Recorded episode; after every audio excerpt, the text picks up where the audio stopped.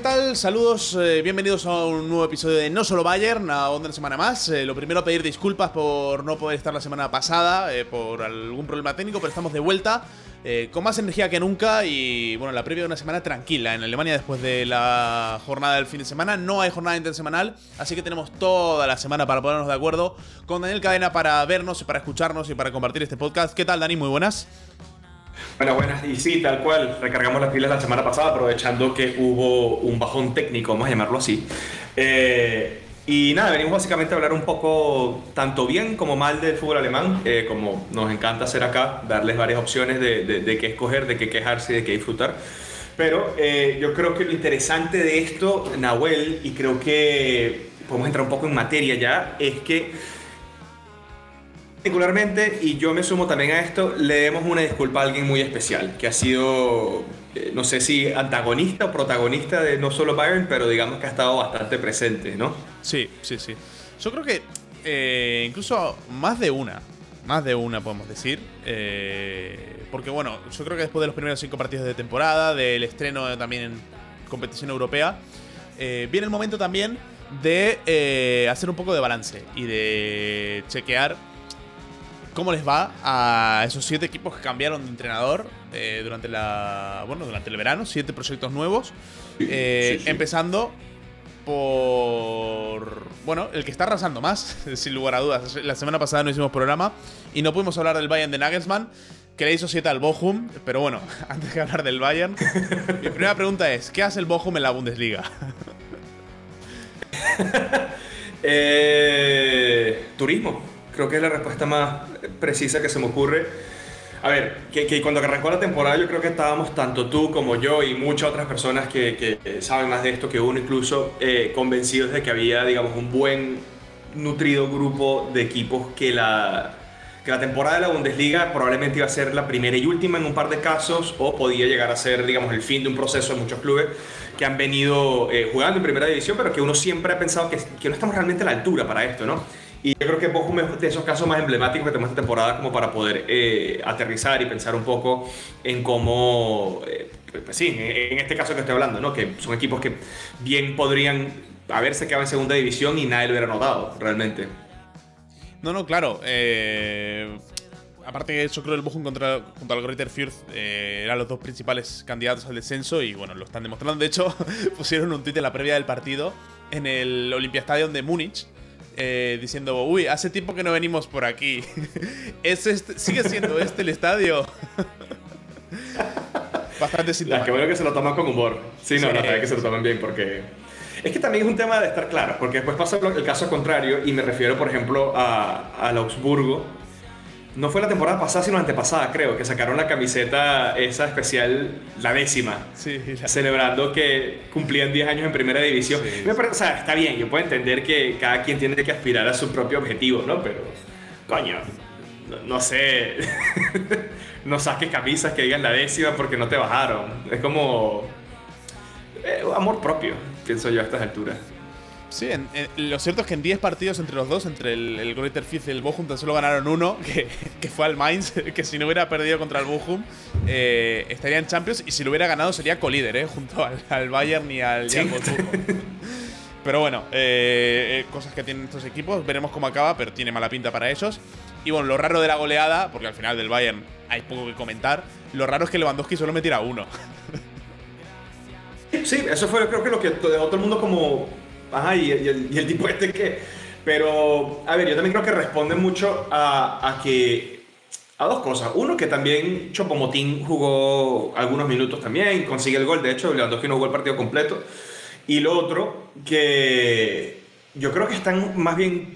Nagelsmann está jugando mucho aprovechar que los complementos de Lewandowski empiecen a tener un poco más de protagonismo también eso ya parte de la dinámica, ¿no? O sea, si juegas con el delantero más prolífico eh, o el segundo delantero más prolífico en la historia de la liga, es como obvio que es el primer jugador que quieres marcar.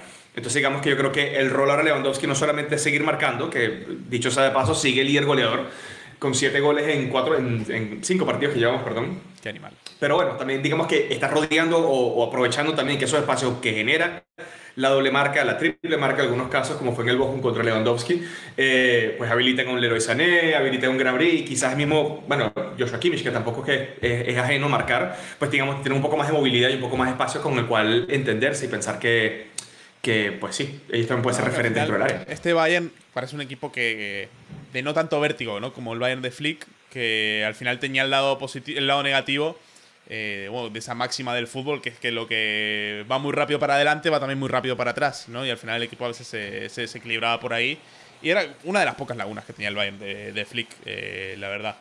Eh, hablamos, por cierto, Dani de Lewandowski, que se llevó la, la bota de oro en una ceremonia preciosa. Me gustó mucho el, mensaje, lo compartía por Twitter de, de Klopp que le dijo como, bueno, sabes lo difícil que es estar en la cima y llegar al top, que, que tú tan solo lo has ganado una vez, ¿no? Pero, pero llevas mucho tiempo peleándolo.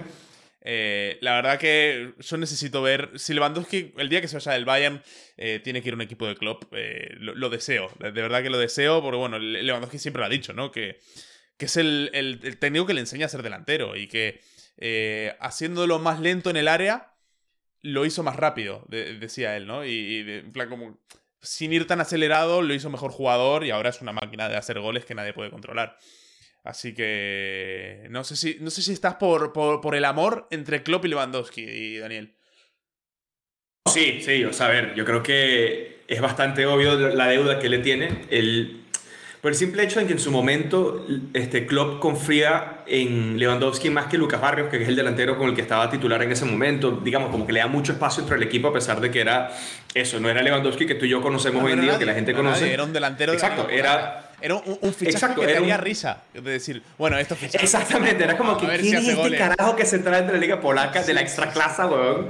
Para que, pa que venga a marcar goles en la Bundesliga, ¿no? Y le salió, o sea, evidentemente entendemos por qué, y digamos que es de los primeros grandes fichajes que logra hacer el, el, el Dortmund, digamos, el, el, proyecto actual del Dortmund, ¿no? Esos nombres que, que empiezan a, te das cuenta que empiezan a fichar, como fichan hoy por hoy, y, y, pues es muy interesante toda esa dinámica, ¿no? Klopp también entiende qué es lo que tiene Lewandowski de, de, de, especial. Tú lo dijiste ahorita, la frase esa de siendo más lento me volví más rápido.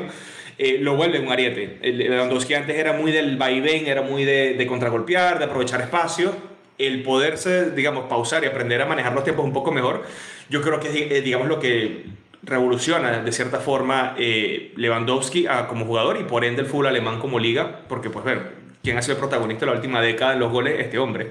Y, y, pues sí, yo creo que el fútbol alemán en buena medida y Polonia como selección, Gigan como jugador y el Bayern como club y el mismo Dortmund como club le tiene una deuda enorme a Jürgen Klopp. Le, falta, le falta a Klopp, eh, eh, tendría que, que, hacerse cargo de la selección de Polonia y hacer a Lewandowski ganar con la selección. sería ya el reto definitivo. sería brutal. Traigamos a Blasikowski de vuelta de lateral para que corra bastante el amigo. Sí, sí. Pero sí, sí, sí. Oh, que por cierto, es, un episodio poco conocido, pero eh, estuvo. Blasikowski fue lateral derecho del Wolfsburgo después de pasar por el Dortmund. Bueno, y hablando de laterales derechos, tenemos ahora sí que pedir disculpas públicas a Thomas Menier, que la verdad venía un año muy malo, era fácil pegarle palos decidió quedarse porque él creía que el estilo de Marco Rosell le iba a beneficiar y efectivamente le benefició. Así que eh, yo te diría que muy satisfechos con, con, el rendimiento de Menier. Sobre todo el más contento es Erling Haaland, que si algo le faltaba era hacer goles de cabeza, ya lleva dos consecutivos, los dos, a pase de Menier. Haaland, otro doblete, eh, victoria cómoda ante el Unión Berlín. Y, y bueno, no sé, yo empecé la temporada muy escéptico. Sí que dije que, Marco Rosell iba a hacer mucho bien al Dortmund. Al final venía de, de Terzic, el Dortmund. Eh, pero está empezando a sumar gente para la causa. Eh, porque aparte de Haaland, el inicio de temporada de Jude Bellingham es muy, muy bueno. Y te pregunto, Daniel, eh, ¿está preparado el Dortmund para pelear por el título? Coño, tú y yo lo hablábamos al final de temporada pasada y lo empezamos a hablar esta temporada, particularmente después del partido en que el Dortmund, eh, o bueno, a raíz del, del, segundo partido que el Dortmund pierde, eh, pero el segundo partido de temporada que es el primero que el Dortmund pierde, estoy aquí confundiendo todos los términos, y nos daba miedo porque sonaba, primero por cómo fue la salida de Rose del Gladbach y cómo fue su llegada al Dortmund, todo el mundo emputado, fanáticos de ambos equipos molestos todo parecía salirle mal a ambos clubes, todo parecía haberse descarrilado en el proyecto del Dortmund. Arrancan, digamos, un poco a tropezón, el equipo se notaba que tenía interés en jugar. Muchos nos preguntábamos y nos seguimos preguntando cuánto de esto realmente es Erling Haaland, pero es lo que tú comentas. Thomas Munier, un tipo al que yo creo que semana tras semana le fuimos dando palo, eh, bastante a mansalva. Sí, sí, merecido, obviamente, no, no, no, no somos tan malos así en vida real, pero, pero sí, o sea, al final de cabo era un jugador que estaba muy, muy en deuda con lo que se prometía, ¿no? El lateral que llega al PSG, al Dortmund, todo eso. Y pues nada, nos encontrábamos en una situación en la cual el tipo no aportaba absolutamente nada, más bien, digamos, cada vez que jugaba el Dortmund sufría más en la defensa, atacaba menos, ofrecía menos cosas que, que para resolver una alternativa. Sí, mejor, mejor enamoré, exactamente. y lo que terminó ocurriendo esta temporada es eso, que es un roce que lo revitaliza, no sé qué le habrá dicho, no sé qué secreto le sabe, le dijo, mira, ponte las pilas, cabrón, porque estamos a joder. Y, y por ahí van las cosas. Y vamos, básicamente eso, o sea, se ha convertido en, en un, una muy buena alternativa al momento de buscar eh, la cabeza de Erling Haaland, que era, digamos, lo que le venía faltando en el Dortmund, era, digamos, un poco engranar más ese juego de parte de los laterales, que si bien existía con Guerreiro, no existía por el lado derecho en el Dortmund desde Hakimi. O sea, estamos hablando de, dos años. coño, un buen tiempo ya. Sí, ya dos años, un buen tiempo sin ver buen fútbol del lado derecho del Dortmund. Eh, y bueno, eso, que le sumas un... Poco, ¿eh? Bueno, sí, sí, pero con Guerreiro por lo menos tú decías, bueno, el tipo marca goles, sube, apoya, tal. El tema es que esté lesionado. con, Guerreiro eh... este tipo que hace en el Dortmund, ¿no? Exactamente. Debería estar en un lugar mejor. Pero Sí, no, tal cual. Y el caso de Bellingham, mira, yo creo que es impresionante. ¿no? El, ojo clínico que tuvo el Dortmund fichándolo es de lo mejor que, que ha fichado, realmente. Yo creo que ah, tiene 18 es de los fichajes más completos. locura. Eh, fue mi pie el partido. Es enfermo, es enfermo el tipo lo que está haciendo. Eh, bueno, el gol, aparte, no es solo que es, es un medio centro defensivo, se complementa también con, con Dahoud, que está haciendo un temporadón, que ya decíamos el año pasado que no sabíamos por qué jugaba tan poco, siendo tan bueno. Sí. Eh, pero tiene agilidad, sabe conducir la pelota, tiene cierto regate para ser un centrocampista. Em, lo hace todo, lo hace todo muy bien. Eh, es un centrocampista muy completo y va a ser carrera. Si no le, si le respeta las lesiones y le respeta la cabecita, puede ser una cosa muy, muy seria Jude Bellingham, eh, que incluso ha llegado a jugar de titular con Inglaterra en, una Eurocopa con, con, el potencial que tiene Inglaterra también en esa zona. Así que yo creo que sumando estas piezas, eh, que parece que en defensa el equipo, bueno, tiene un salto por dar. Dijimos que que en defensa les falta algo, pero Pongracic, que, el, que bueno, al final era suplente del Borussia, pero lo conocía a Rose y ya está funcionando bien, le falta quizá un salto de calidad en la defensa, que no sé si incluso se podría buscar en invierno si el equipo va bien. Y yo creo que el factor crítico de la temporada es si consiguen que Malen sea un acierto. Y, consiguen sumarle para la causa, que parece que es lo único que falta. Yo le, le, tengo paciencia, le tengo bastante esperanza. De momento no ha hecho nada del otro mundo. Eh, pero bueno, es que si aciertan con, con Malen, para mí es un equipo muy, muy completo. Y si no se lesiona nadie, ¿eh? que al final se lesionan Haaland tres, tres, tres meses, eh, creo que ahí el equipo muere. Pero, pero creo que, que Rose ha conseguido por fin que el Dortmund sea un equipo acorde a su potencial. Yo creo que sí, pero es lo que tú dices, ¿no? El tema de las lesiones y al margen de que sea Haaland, al margen de que sea Kanji, al margen de que sea el que fuera, realmente el Dortmund siempre, o sea, sigue teniendo esa vulnerabilidad que es que se rompe uno y uno siente que se, se daña, o sea, es mucho mayor el daño que sufre el Dortmund cada vez que hay un lesionado comparado con otros clubes, ¿no? Eh, el Bayern tampoco es que ha arrancado la temporada de la mejor manera a efectos del banquillo, a efectos del, de la enfermería realmente, pero el equipo consigue cómo redistribuirse y cómo conseguir los resultados mal que bien. El Dortmund siempre ha tenido esa, esa propensión a que se te lesiona un central, eh, un lateral o se te lesiona alguien en medio campo y el equipo se ve muy desbalanceado automáticamente. Es que, claro, ya por ejemplo, Bitzel puede ser un buen suplente. Eh, y bueno, y hay jugadores Brandt, Hazard, que bueno, arriba te pueden hacer el apaño, pero es que en defensa. En defensa se lesiona Guerreiro, por ejemplo, y, te quieres pegar un tiro. te metes a Schulz, ese es el tema. Schulz, eh, entran los Paslak, entran. Eh, es que ese es el tema, que la segunda... A ver, es un equipo con un top 18 de jugadores. O sea, yo creo que el Dortmund te puede poner a ti un 11 titular y 7 suplentes, bueno, hmm. pero se te parten dos y se te caga bastante la dinámica, ¿no? Que es precisamente lo que le diferencia del otro gran candidato al título este año, que es el Bayer Leverkusen, que tiene 18 titulares. Que. Eh, es absurdo ese equipo. Claro, y ves el, el, banquillo y está Incapié, está Singraven, eh, está Andrich o Palacios o quien sea en el medio. Demirbay, Amiri, Belarabi, Paulinho, eh, Adli, eh, Wirtz, Alario o Sik, cualquiera de los dos. Eh, al final, pues que podrían jugar 20 por partido. Y, y te cogen, ganó, ganó 3 en Stuttgart. Eh, juegan muy, muy bien con, con Soane, que ha sido un, un gran acierto. Eh, Totalmente. al final el equipo es que es impresionante. O sea, es que sí. A ver, yo creo que. O sea, lo, lo decíamos el final de temporada pasada, que estamos. O sea, tú estabas muy a favor de Soane y yo estaba bastante escéptico, porque pensaba digamos, menospreciaba un poco esa, esa, esa intensidad que podía realmente conseguir un entrenador en, en, la liga suiza, ¿no? O sea, yo tampoco es que estaba diciendo disparate, carajo viene de un fútbol que... Ah, ¿Quién ve el fútbol suizo? ¿No? Pero, este, no, pero al, final, lo que era aportar... Sí, o sea, el tema, el tema al final y lo que yo pienso del, del Leverkusen esta temporada es que quienes terminan tomando las decisiones, o sea, los nuevos gerentes, el Sewan en, en, el efecto del, del, del, lado del técnico, tienes a Rolfes ahora como, digamos, el brazo ejecutor de un Rudy Feuler que siempre ha sido muy conservador en el mercado, etc. Tienes gente que ahora sí entiende la importancia quizás de la mentalidad dentro del plantel.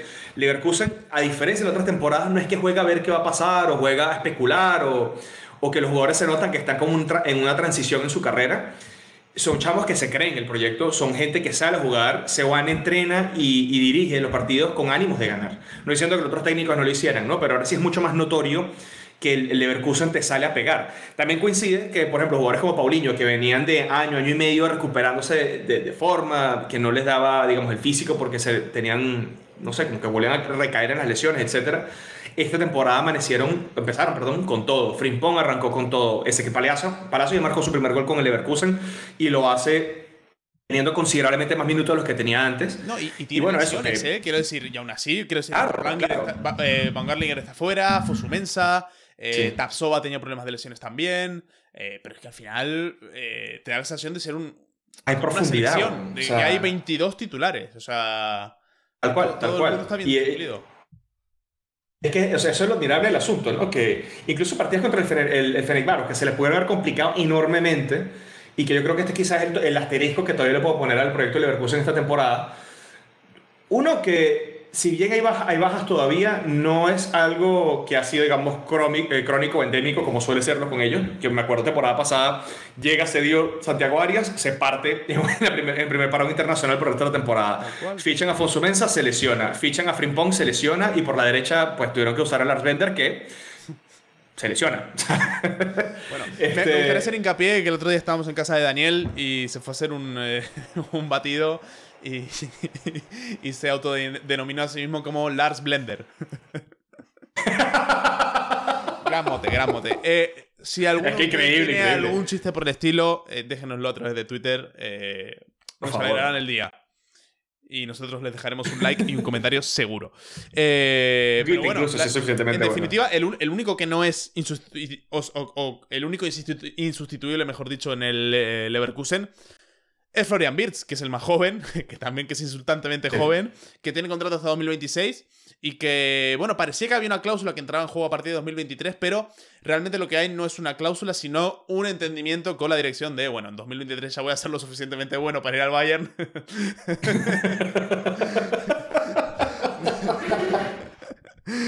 que bueno, ¿Sabes qué me encanta? ¿Sabes qué me encanta? Obviamente que está interesado, pero... Eh, yo espero que no se lo vendan al Bayern. que sean un poco inteligentes. Yo, yo, ah, no, no, no. Yo, yo veo el futuro, Nahuel. Y el, y el, el Bayern en el futuro, como yo me lo imagino, va a tener tres jugadores, tres de los cuatro mejores jugadores que hay ahorita en la Bundesliga. Va a tener a Haaland, va a tener a Musiala y va a tener a Wirtz. Entonces yo creo que, bueno, tres de los cinco, me estoy quedando de por fuera Lewandowski, obviamente, asumiendo que el man eh, se va. Pero, ¿Por, qué no, ¿Por qué no le ponen plata a la sección de básquet? ¿eh? Y lo hacen campeón de la Liga y, y, fichan a los hijos de Michael Jordan. ¿eh? Y dejan de joder con la Bundesliga. Es que. Coño, pero es que. Que regresen a Scottie Pippen del, del retiro y. Usamos a Dennis Rodman para, para penetrar el mercado de Corea del Norte también y sí, expandir la popularidad del en países comunistas. Space and Jammen, ¿eh? Space Jam a la alemana, ¿eh? Pero, pero está, este abuso. Eh, a ver, a mí me cuesta ver a Haaland en el Bayern, sinceramente, por el tema de. Tendría que, cambiar mucho la, política de, fichajes del Bayern para pagarle, todo, pagarle toda la plata que quiera Mino Rayola. que, no necesariamente, yo creo que hay, un, hay un entendimiento. Al fin y al cabo, a ver, Bayern por más que evita lidiar con los Rayola, con los Sahabi, con toda esta gente, lo hace de cierta forma. O sea, no, no puede evitarlo. Eh, ocurrió, por ejemplo, en el caso de Álava, quizás el antecedente más negativo reciente. Con Lewandowski se están complicando las cosas, pero mira, que destrabaron el juego con Kimmich, destrabaron el juego con Goretzka, con Coman, parece que las, las cosas pintan. No le pagan locuras a ninguno de esos, eh. Al único que le pagaron Coño, pero locura de entrada fue a Sané. Y merecida. Bueno, ya, o sea, eh, yo. Sí, bueno, también porque son jugadores que fichan. O sea, Kimmich y Goretzka llegan al equipo con 21, 22. O sea, llegan jovencitos y, digamos, con el prospecto de que fueran lo que son hoy en día. Y no es que ganan poco. O sea, el contrato de, de Kimmich creo que le quedan son 20 millones limpios después de todo, ¿no? Algo por el estilo. Acaba de renovar. Pero, pero sí, sí, ahora es escalón Por eso, pero. al final el tipo es el mejor jugador del equipo, con Lewandowski. Ya, bueno, coño, pero si tú traes a Haaland, no es que te estás trayendo al número 7 del equipo, te traes al número 2 que va. si Haaland te pide, si Lewandowski cobra un poco más de 20 y, y Haaland te pide 50, porque quiere cobrar 50, y, y, Rayola te pide otros 75, es que eso es inasumible para el Bayern. O sea, no es inasumible para el Bayern, pero no se van a meter en un negocio por el estilo. Creo, ¿eh? A mí me. No sé, yo, yo estoy. Honestamente, lo digo con, con, toda la responsabilidad del mundo que conlleva estas cosas, pero yo estoy chingo de que, de que ya FIFA meta mano y, y, regule en exceso el tema de los agentes, porque está jodiendo el fútbol eso. Pero al final es que el Bayern, en vez de pagar toda esa plata por Haaland, lo que va a hacer es eh, poner 30 y fichar a este chico, a De Jemi, el, el, chico alemán del Salzburgo, que pasó por la cantera del Bayern y lo echaron de mala manera. eh, nacional absoluto, que lo está mirando todo el mundo, pero es el típico jugador que ficha al Bayern. Y, a poco que salga bien va a ser un regalo. Y además, eh, ya es un perfil de delantero que a Lewandowski ya no tiene la sensación de que fichaste una estrella para retirarlo, sino que es un fichaje tipo eh, lo que hace el Bayern, Goretzka, Nubel, eh, ese perfil joven para un poco ir haciendo el relevo, pero con toda la calma del mundo. entonces a mí me da la sensación de que va a ir por ahí. Con paciencia y salivita, como dice el refrán. Eh, sí, yo creo que. O sea, tienes razón. Además, que es un jugador. ¿Quién es o sea, el ya... elefante? ¿Quién es la hormiga? el Bayern es el elefante. Sí, este... sí, sí, además de verdad. no, el tema ahí. Eh, a mí me parece muy raro eso. Y lo que dices es interesante porque o sea, yo no sé de dónde coño sacaron eh, que había que preguntarle al delantero de la Unión Berlín qué pensaba de un fichaje al Bayern. Y evidentemente algo se estaban cocinando y se traen entre manos, ¿no? Porque es como una pregunta bastante fuera de la nada. El tipo lleva tres goles, primera temporada en, la, primera edición de la Bundesliga. Y, y, pues sí, o sea, fue como, como bastante fuerte a la segunda fecha y que no, bueno, mira, este, tú quieres ser el suplente de Lewandowski eventualmente. Y, como que una pregunta que te quedas como que me digo, bueno, a ver, Chupomotín lo aceptó, Sandro Wagner lo aceptó, a ver, no es malo, ¿eh? Quiero decir, si, por ejemplo, si el Bayern ficha, que no me parecía ningún... Imagínate que el Bayern ficha a Max Kruse. Bueno, retiro dorado, séptimo equipo en Bundesliga sería. no, bueno, el mercenario ese es un grande. Y, y sí, o sea, yo creo que él... No sé, yo, yo, yo sigo teniendo dificultades un poco con la, con con, la de Salihamidzic porque él hace vainas que tú dices, ok, tienen cierto sentido, pero no son la mejor alternativa nunca. Y a veces te deja la sensación de que la banca del Bayern específicamente no necesariamente es capaz de suplir tres lesiones, ¿me entiendes? O cuatro lesiones que le puede ocurrir a un, primer equipo que, vamos, con el trote que tiene el, el, Bayern, un Dortmund, un Leipzig, que juegan Liga, juegan Champions, juegan Copa, eh, vienen de calendarios apretados porque prácticamente todo su primer, su primer equipo juega en selecciones también. Eh, no sé, siento que e, esa falta de revulsivo, esa falta de alternativa, o mejor dicho, esa confianza que tenemos tú y yo de decir que en el Leverkusen hay 20 titulares, yo no la siento en el Bayern. Por más que hayan traído a Savitzer o por más que hayan fichado a Perisic y Sutano, ¿me entiendes? Es que para fichar a uno que sea igual de bueno que Kimmich en el momento que se rompa, no sé, hay que traer a no, pero es que, a, ver. Hay que, fichar a Cross. no, pero a ver. O sea, entre Mark Roca y Tony Cross hay opciones, pienso yo. No, pero yo creo que Mark Roca. Yo estoy convencido que Mark Roca va a ser un año en el Bayern. Eh, en cuanto Es más, en cuanto se lesione Pavard. Kimmich del lateral derecho y, y, Roca pueda jugar de su sitio. Que su sitio es el de Kimmich. Es un lugar muy jodido donde estar, pero bueno, todo el mundo habla muy bien en el Bayern de, de Marroca y es el primero que quiere triunfar. Eh, a estos ah, tres equipos, eh, por cambiar de tercio, Dani, hay que sumarles al, al Wolfsburgo que empató con el Eintracht. Eh, Baut va a hacer goles hasta la que tenga 40 años. Sí, sí, sí. y, mm, y no, la duda es. hablamos ya bastante en el último episodio del Wolfsburgo. de los de estos cuatro, que son los cuatro que empezaron bien, ¿quién es el que empezó mejor? Entre Bayern Leverkusen, Borussia Dortmund, Wolfsburgo y Bayern. Coño, es que. O sea, efectos, efectos, o sea, en términos tangibles, el Bayern. Yo creo que el primer partido que me flaquean un poco. Y en relación con su potencial, o sea, en relación a lo eso, que. Exacto, a eso iba. Yo creo que Leverkusen, honestamente. Sí. Eh, a pesar de el equipo que más. Yo creo que no mereció perder, ¿eh? No, y que fue un partido, o sea, no es que pierdes, o sea, pierdes 4 a 3, un partido que tú remontaste dos veces. O sea, tampoco es que fue un mal partido de Leverkusen. Por Simplemente, coño, que el Dortmund tiene a fucking la, mejor para ese partido, por cierto, es de, de Jude Bellingham también. sí, también. Porque para quien no los haya visto, eh, Haaland mete un gol de penal, van a celebrar el córner, les empiezan a tirar cosas y a Bellingham le va una cerveza para la cara y la atrapa y se la toma era así. Ese beisbolista, el tipo atrapándose con la mano así pelada. brutal, brutal. Pero... No, increíble. Pero es eso, o sea, yo creo que al final Leverkusen pierde con el Dortmund porque hombre a hombre era peor equipo, pero no significa que sea un mal equipo. O sea, a ver, me parece Kovel mejor que Gradetsky, me parece Haaland mejor que Schick. Yo creo que eso no, no es debatible. Y que bueno, que Leverkusen, por más que tenga un, que tenga un Birz, que tenga un Aranqui, que tenga jugadores que rinden. Bueno, quizás, no sé. Sí, pero bueno. Yo creo que 50-50 porque, porque Kovel, no sé, a mí yo, yo ficharía a Kovel por encima de Gradetsky para cualquier proyecto, por un tema de, de, de, potencia también, ¿no? de lo que puede llegar a, hacer. Pero, pero eh, te puedo entender por qué, porque Gradetsky ha sido sumamente importante a efectos de, de, lo que ha sido la estabilidad en el Leverkusen esta temporada particularmente, ahora que es capitán también eh, se nota mucho más como compenetrado con la afición, se nota que, se nota que está como más, más metido en el asunto. Y, y, es muy interesante eso, pero poniendo al margen el Leverkusen, yo sigo sin entender bien qué carajos esperar de Wolfsburgo. Eh, no me parece que es un equipo que va a depender... ¿Ah? No, es un equipo muy raro el Wolfsburgo. Eso es, es... que no, no encaja, pero tampoco marca, pero eso, va invicto. Eh, yo quiero ver es qué pasa ahora que arranque la Champions y que los tipos de verdad tengan que poner todos sus mejores jugadores para esos partidos que queda. O sea, que, realmente hay tras el telón. No hay habitantes en la faz de la Tierra que, que vieran el Wolfsburgo Lille la semana pasada en Champions. Marico, es que no.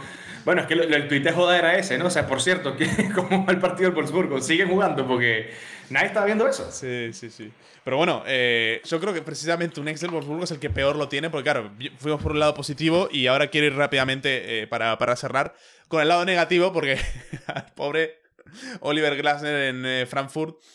Eh, bueno, no ha ganado un partido todavía. En siete partidos oficiales no ha ganado ni uno. El, es una lágrima. Sam Lammers, me. Borre, me. No, no, Lammers me parece que está haciendo lo que puede. No. Hay jugadores que. No Gonzalo Paciencia sigue siendo jugador del, del, del Eintracht de Frankfurt. Eh, el problema es que se toma su tiempo. Sí, no.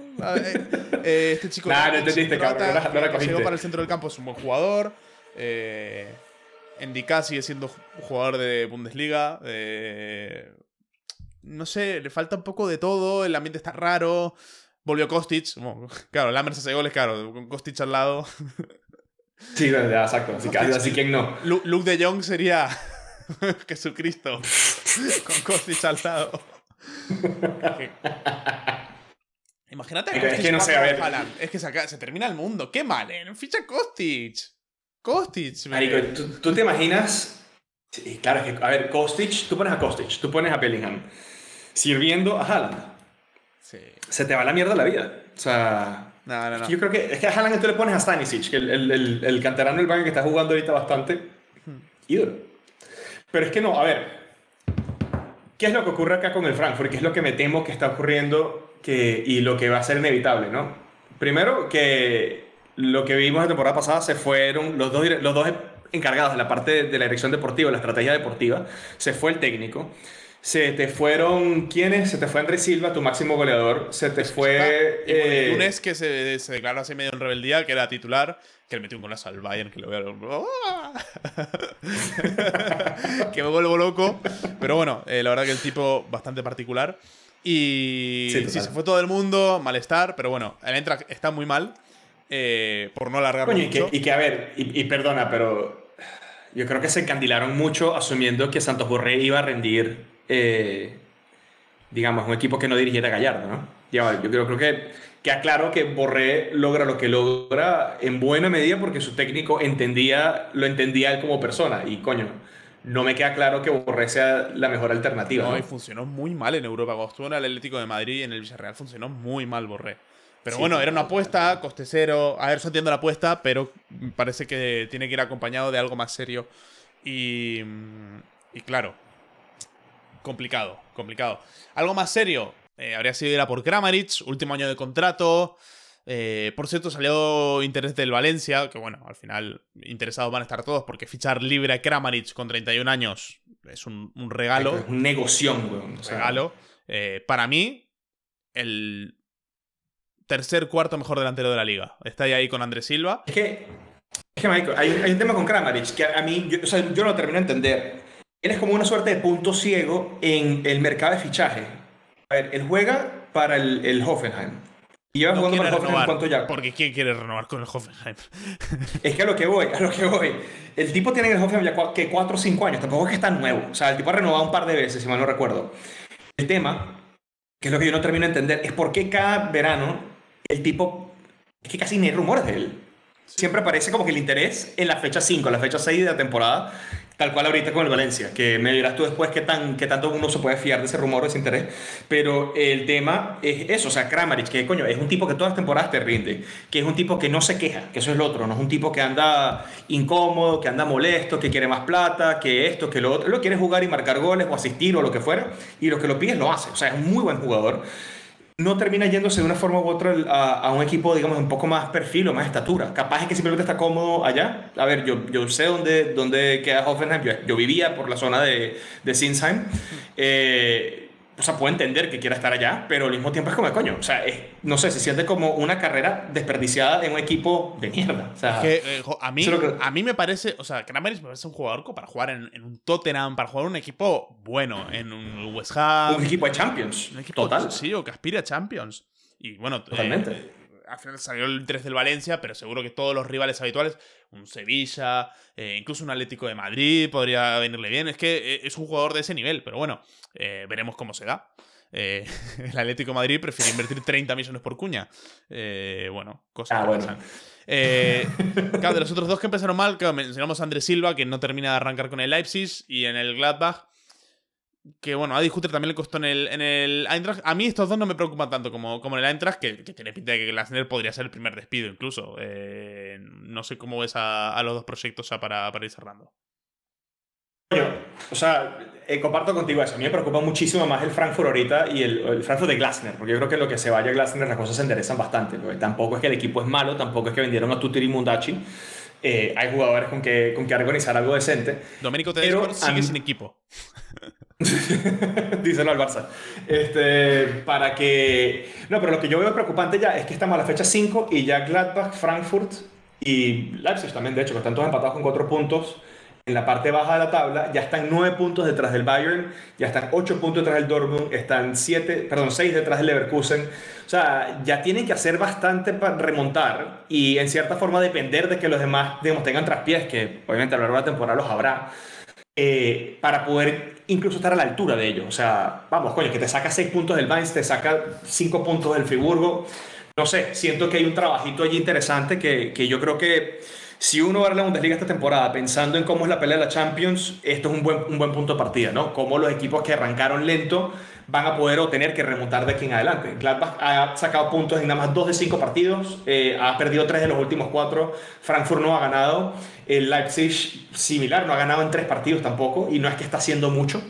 Uh, llevan 6 goles en 5 partidos, que es lo, lo más alarmante, un equipo que era o sea, groseramente agresivo y ofensivo.